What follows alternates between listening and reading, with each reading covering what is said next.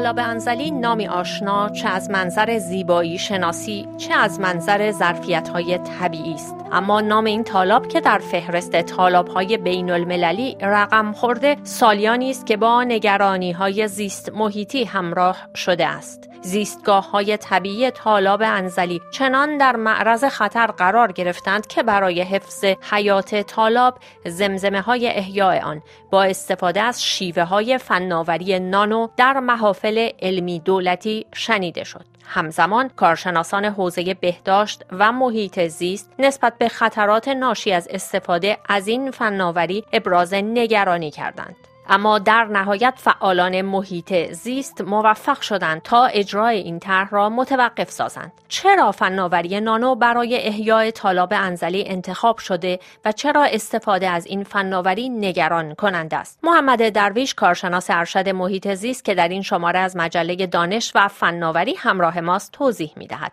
طالاب انزلی یکی از مشهورترین طالاب های ایرانه و تقریبا اغلب ایرانیان این طالاب را از نزدیک دیدند خاطره دارن باهاش. یه چیزی حدود دو دهه هستش که پیوسته داره. میزان آب ورودی به تالاب کاهش پیدا می‌کنه. زباله ها و پساب های آلوده به سمت تالاب افزایش پیدا می‌کنه. و همچنین با توجه به اینکه موج شکن بزرگی زدن در تالاب به واسطه اینکه این محدوده تبدیل شد به منطقه آزاد تجاری همه اینها دست به دست هم داد تا ارتباط تالاب با دریای کاسپیان هم با لکنت جدی روبرو بشه و اینها سبب شد تا عمق متوسط تالاب که یه موقع بالای ده متر بود الان به کمتر از نیم متر کاهش پیدا کرده. در خیلی از جاها نمیشه دیگه حتی قایقرانی کرد. اینها سبب شده تا میزان آلایندگی هم افزایش پیدا بکنه. تالابی که یک زمانی 14 هزار تن در سال ازش ماهی می‌گرفتن. الان بین 100 تا 200 تن فقط میشه ازش ماهی سید کرد و این نشون دهنده اینه که به شدت تاباوری طالاب با مشکل و لکنت های جدی روبرو شده. در چنین شرایطی یک طرحی رو یکی از مؤسسات وابسته به خانه کشاورز ایران مطرح کرد که با تزریق دیوکسید تیتانیوم به طالاب انزلی بتونن رسوبات عالی رو جدا بکنن و این رسوبات عالی وقتی جدا بشه از کف بستر غذایی فراهم بشه برای ماهی هایی که در تالاب هستن و هم ماهی ها از این غذا استفاده بکنن و هم, هم اینکه رسوبات به تدریج از بین بره و عمق متوسط تالاب افزایش پیدا بکنه. با یه همچین فرضیه ای این طرح استارت خورد. چراغ سبز سازمان محیط زیست رو هم داشت. در مرحله پایلوت استخرهایی براش در نظر گرفتن با بودجه 80 میلیارد تومانی که در واقع این طرح اونجا مورد آزمایش قرار بگیره و بعدا مرحله نهایی وارد محیط طالابی بشه که خب از همون موقع در واقع واکنش نسبت به ته شروع شد به دلیل اینکه دیوکسید تیتانیوم یک ماده سرطانزا و حتی الان سازمان بهداشت جهانی گفته که از خمیر دندون ها هم باید حذف بشه. اگر که ماهی ها برفرض این مواد عالی رو مصرف بکنن که البته ماهی دیگه نمونده تو طالاب که بخواد مصرف بکنه خب خود اونها آلوده خواهند شد و در زنجیره غذایی ممکنه باعث جهش موتسیون و مشکلات جدی برای سلامتی مردم انزلی و بقیه کسانی که به منطقه شما رفت آمد می‌کنن و از این ماهی ها استفاده می‌کنن بشه همین الان هم مشکل سرطان و ناراحتی گوارشی در طالاب انزلی و مردم منطقه بسیار جدی و شدیده و واقعا بیم یک فاجعه بزرگ می‌رفت. بسیاری از فعالان و متخصصین محیط زیست از دانشگاه بهداشت دانشگاه تهران تا دانشگاه شهید بهشتی دانشگاه گیلان اعلام خطر کردند.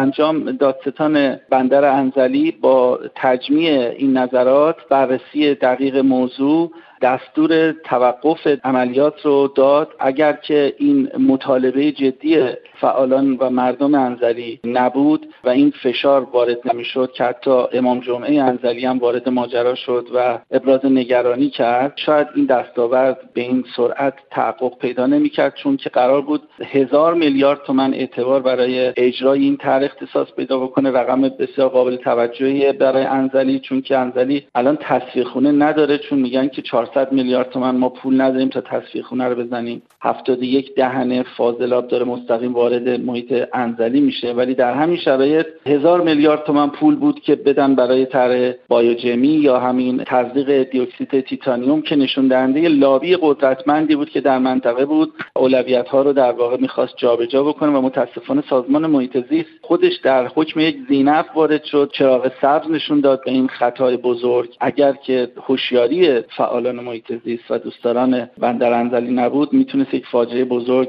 برمقام بیاره. اما طالاب انزلی جان تازه باید بگیره. آیا طرحهای دیگری همکتون ارائه شده یا اینکه فعالان محیط زیست چه راهکارهایی رو می‌تونن ارائه بدن؟ مهمترین نیاز طالاب انزلی اینه که حقابش تعمین بشه. حقابه که از سوی 11 رودخانه منتهی به طالاب انزلی حرکت می‌کرد الان به دلیل بارگذاری های متعدد توسعه ارزی کشاورزی همچنین سکونتگاه های شهری و بارگذاری های سنتی کاهش پیدا کرده. جنگل های بسیاری در بالادست تخریب شده. حجم رسوب و فرسایش خاک افزایش پیدا کرده. دو تا رودخانه اصلی شهر رشت یعنی زرجوب و گوهررود تبدیل شدن به دو لوله فاضلاب که مستقیم فاضلاب منطقه رو تخلیه می‌کنن به سمت طالاب انزلی. من خودم در سراوان بودم در محل دپوی زباله اصلی استان گیلان که شهر رشت و چند شهر دیگه اونجا هستن دبی شیراوه ای که از این زباله ها داره به سمت طالاب انزلی میره حدود 7 لیتر در ثانیه است.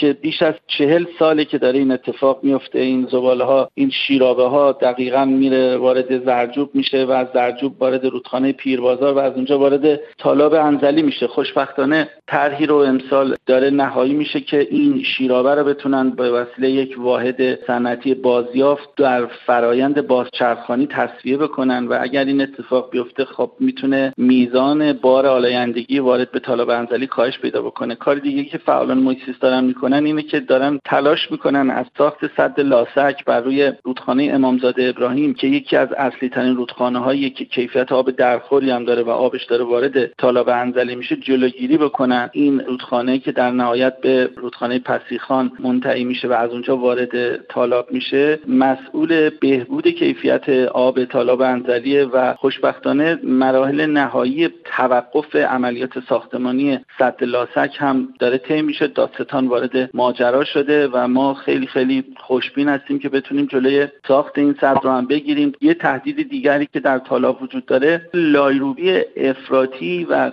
غیر اصولی که اتفاق افتاد و این لایروبی منجر به این شد که خود این کانال ها تبدیل به یک محل زهکش بشه و تمام آب اطراف محیط های تالابی رو بگیره و به این ترتیب عرصه های وسیعی خارج از آب قرار گرفت و اون عرصه های وسیع الان داره تبدیل میشه به عرضی کشاورزی شالیزارها باغها. آبش از طریق همین آب آلوده رودخانه پیربازار با موتور پمپ داره تعمین میشه که خودش منجر به کشت برنجی میشه که می‌تونه بسیار آلوده باشه. فعالان محیط به شدت نسبت به این ماجرا ابراز نگرانی کردن و دارن تلاش می‌کنن با تامین حقابه واقعی طالاب انزلی و با معرفی طرحهای جایگزین مثل توسعه گردشگری پایدار که الان در منطقه جیر سرباغ خاله داره اجرا میشه. از مردم و روستاییان بخوان به جای توسعه ارزی کشاورزیشون به جای حفر چاهای بیشتر به جای شکار پرندگان برن به سمت اینکه چشماندازهای ناب سرزمینیشون رو بهبود ببخشن برز واچینگ پرنده نگری را بندازن زباله ها رو جمع آوری بکنن. اجازه ندن تا چشمانداز ها نازیبا بشه و به این ترتیب گردشگر بیشتری وارد بشه و به این ترتیب با فروش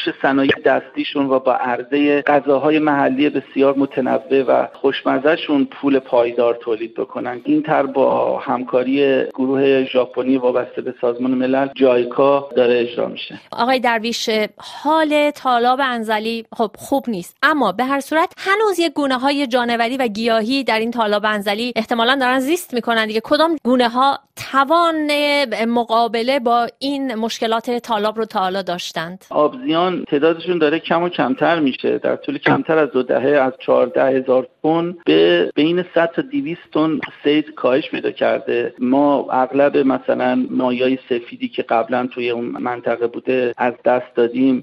ماهی بسیار معروف و پرخواهانی مثل ماهی کولی تقریبا از بین رفته در منطقه. شیلات هم تمام تلاشی که داره می‌کنه با تخریزی عملا جواب نمیده. بسیاری از پرنده های منطقه کم شدن حواصل خاکستری به شدت کم شده باکلان ها کم شدن. ولی خب هنوز جزایر محدودی در تالاب وجود داره که به دلیل اینکه جزء مناطق حفاظت شده است و شکار ممنوعه همکاران ما در سازمان حفاظت محیط زیست محیطبانان منطقه دارن تلاش می‌کنن که بتونن این ذخیره های ژنتیکی رو محفوظ دارن